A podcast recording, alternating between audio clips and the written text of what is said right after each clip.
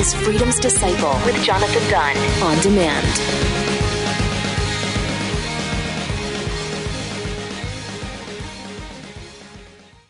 The experts at web.com want to build your business a successful website for free, just like we did for these current web.com customers. We've used and, and looked at other website designers, but there's nobody better than web.com. Web.com can build your website in as little as seven days free. Plus, we'll promote it on all the major search engines like Google, Yahoo, and Bing. If after 30 days you're happy, we'll continue to provide promotion, hosting, support, and maintenance, all for one low monthly fee.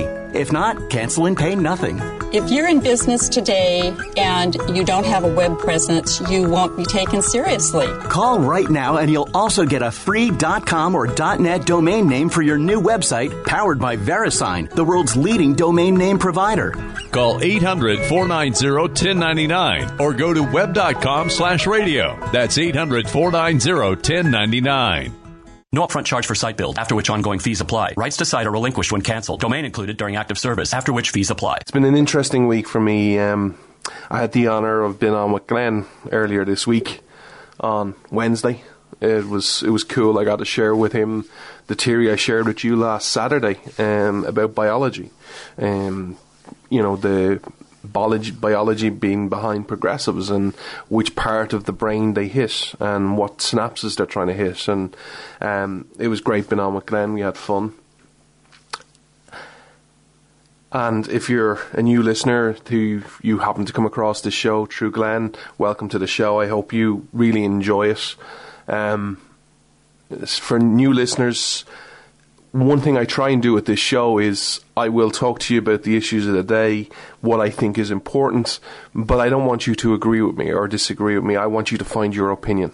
Um, I don't want you to always just think I'm right or Glenn is right or anyone. Um, one of the mantras of the Blaze and, and definitely my show, because I can only speak for my show, is is to do your own homework. Um, so I challenge you to engage with me. If you think I'm wrong, tell me, um, and we'll have a discussion. Um, but it's it's all about questioning and finding your position. I want to talk to you today about a few issues that I'm very troubled um, that is happening in America. And I don't want these to make these about politics and, and who's good and who's bad. I just want to talk to you about the actual issues and the principles behind them. And the first one is if you if you've been watching the mainstream media or online articles and, and social media, the, the everywhere is a buzz with one story, and it's driving me out of my mind, and I'll explain why. That issue is Hillary's health. So let me get this right. Hillary Clinton is running for president.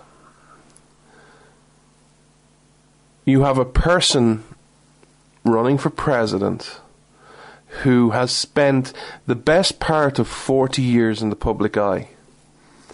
And regardless of whether she was an attorney on the Whitewater, whether she's the First Lady um, of Arkansas, whether she was the First Lady of the United States, whether she was um, a senator from New York, whether she was the greatest Secretary of State of all time until John Kerry, or a presidential candidate. Scandals have followed this person. Scandals follow her everywhere she goes. She is a horrific candidate she cannot deliver any substance or any decent lines. Even last week, and I think I mentioned it on the show, but even her, when she had her coughing fit of four minutes, the delivery of the line of, when I take a drop, I get allergies. And it wasn't even delivered in a good way. It wasn't delivered in a real, honest, substantive way. It was clearly practiced and fake and phony she has been on the wrong side of every issue. If you want to speak more recently, you know, you've got Benghazi. You've got our comments of, well, apparently no one died in Benghazi. That's news to a few people like Ambassador Stevens. You have the email scandal. You have the world today in a horrific, horrific state. You have the rise of terrorist groups. Look at how emboldened they are. ISIS, Al Shabaab, Boko Haram, Hezbollah, Hamas. You have an emboldened Iran that is dangerously close to a nuclear weapon. You have America doing very little and actually giving them money and funding terrorism. Because as we found out a couple of weeks ago, it actually was a ransom payment. We all knew this, but they finally admitted it on a Friday afternoon. it actually was. You have the rise of Russia. You have a Russian influence in Syria. You have a Russian influence in Eastern Europe, in Ukraine and Georgia and Crimea. You have an, a, an emboldened China where they are spreading their their powers and pushing the, the Treaty of the Seas out further and further and further from their own border and gaining land. You have North Korea doing missile um, uh, practices. Sorry, I had, a, I had a moment of blank. This is the world we live in. And whether you like it or not, Hillary Clinton has played a big, big part of it. You have the Arab Spring, which is a horrific term to use, but let's just use it because everyone knows what we're talking about. When Hillary Clinton became Secretary of State in the Middle East, there was issues in Iraq and Afghanistan. Today you have issues in Iraq, Afghanistan, Egypt, Iran, Libya, Syria. Is there any way that you can make that argument that says, well, you know what, she really did do a good job. She she was the best Secretary of State of all time. These are issues that I believe should be discussed on Hillary Clinton. They're on um, if you want to don't want to talk foreign policy because well John just foreign policy isn't popular and it doesn't win elections. Okay, then talk about her domestic policies stimulus plans, Obamacare, Hillary Care, growing the government. She's a progressive, to use language that you want, or a word I would use is utopian statist. Horrific. Her policies that she has supported has put so many people in, into slavery and made them dependent on government. And yet, it seems so many in America, no, we don't want to discuss her foreign policy, we don't want to discuss the scandals, we don't want to discuss her domestic policy and how horrific it is. No, we want to discuss her health. Really? So let's discuss her health. Because apparently, if she releases her health records and it's it's it's something groundbreaking, people are all going to change their vote. Okay. Let me give you some scenarios. Forget Hillary Clinton and Donald Trump. Let me give you a scenario. And this actually happened. But let me give it to you on the right. Ronald Reagan. When Ronald Reagan ran for president in 1980, after running in 1976, to put it mildly, he wasn't a young man. Now he didn't have coughing fits for four minutes, and and he he didn't have concussions. Admittedly, in in uh, in classified documents, he didn't know what the C stood for, and and he didn't admit that. And he didn't have to get help going up the stairs in winter. Absolutely true.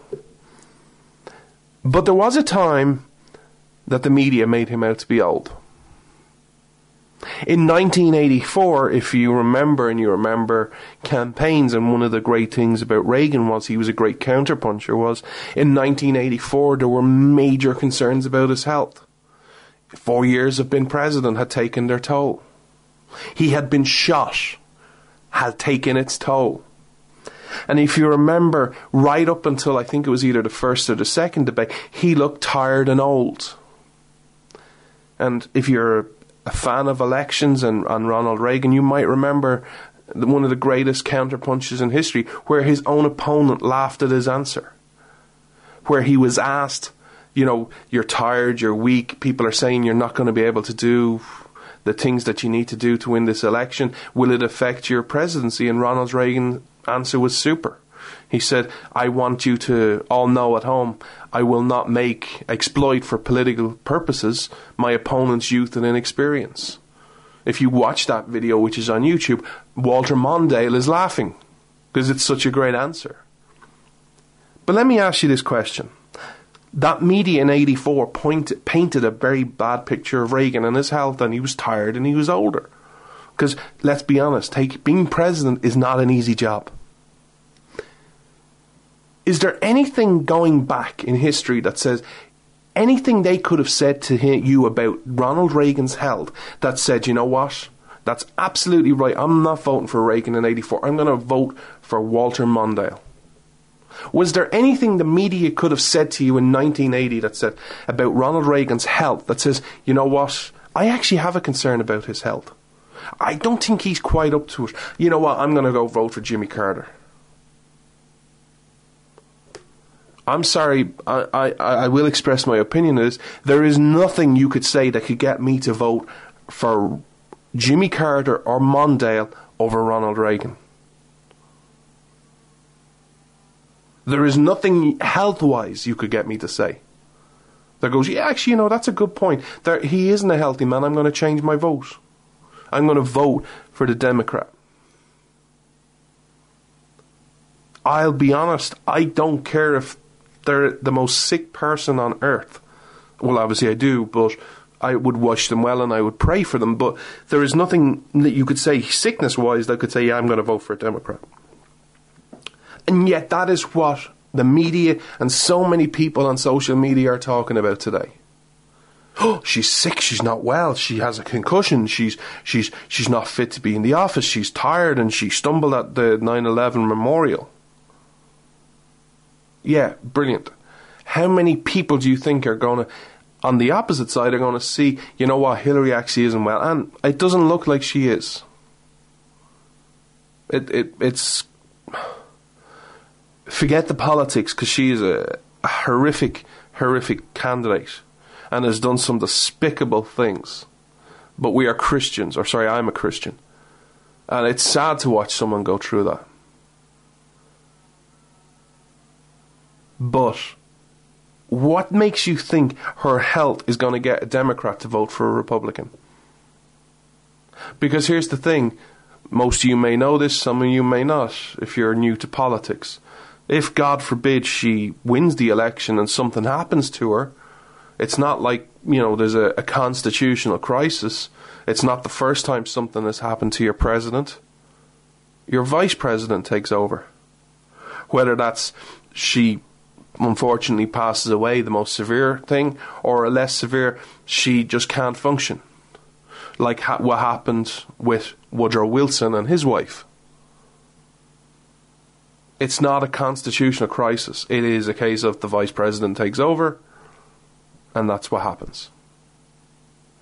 But this health issue is annoying me because it's it's honestly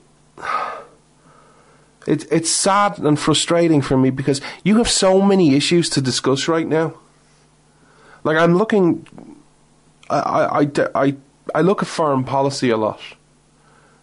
And I'm looking at you and I'm looking at the world and I'm seeing all these issues and I see tyranny growing and expanding.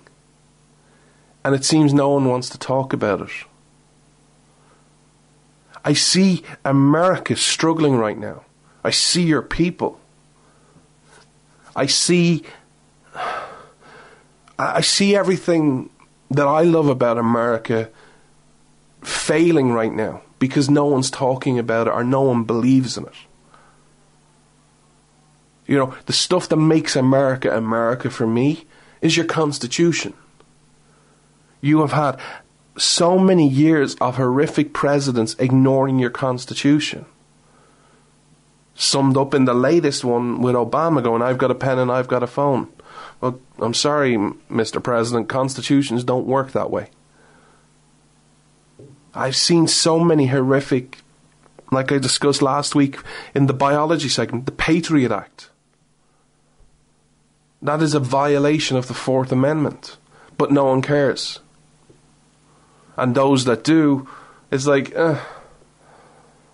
it's it's more an NSA issue, not a constitutional issue.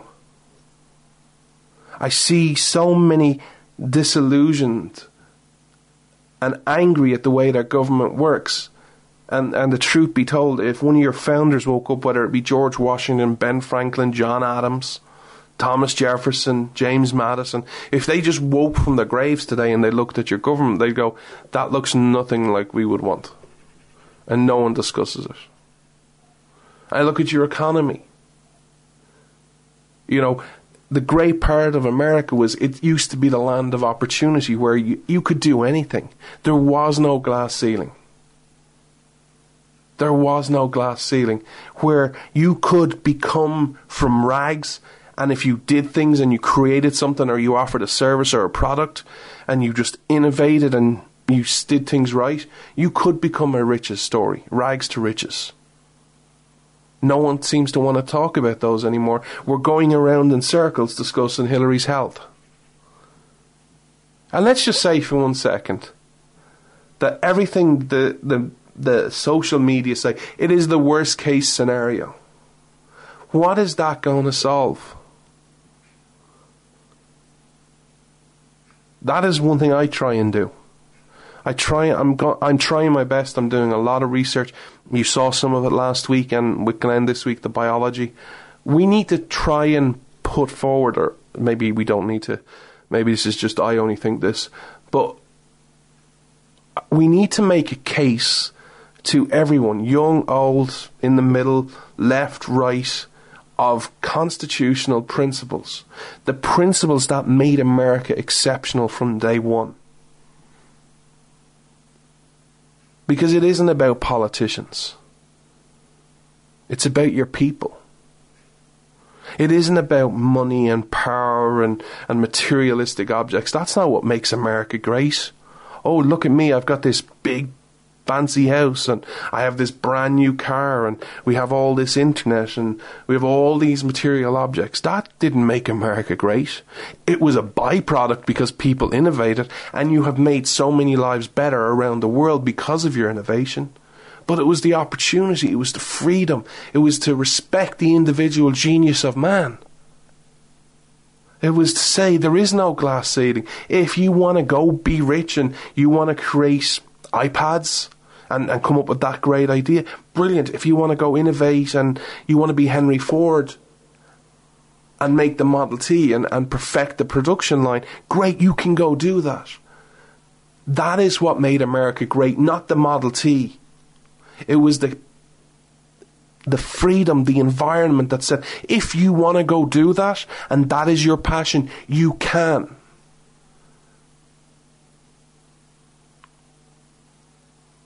Things are tough right now. In my life personally, and in many of your lives personally, and around the world. And I'm questioning a lot of things right now, and I'm going to let you in on some of them over the next couple of weeks. But the one thing I never question is the power of the idea that is America. The one thing I never question is that what works. If you are a history buff, if you're a historian, or even if you just know small bits of history. You cannot deny the simple impact of America. You look at the advancements from Christ to 1700.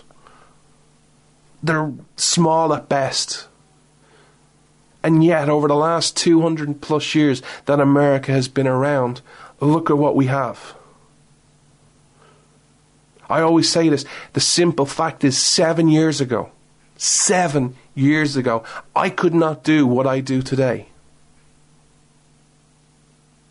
That is because of technology. That is because of the internet. That is because of American innovation and innovation elsewhere around the world, but it's mainly American.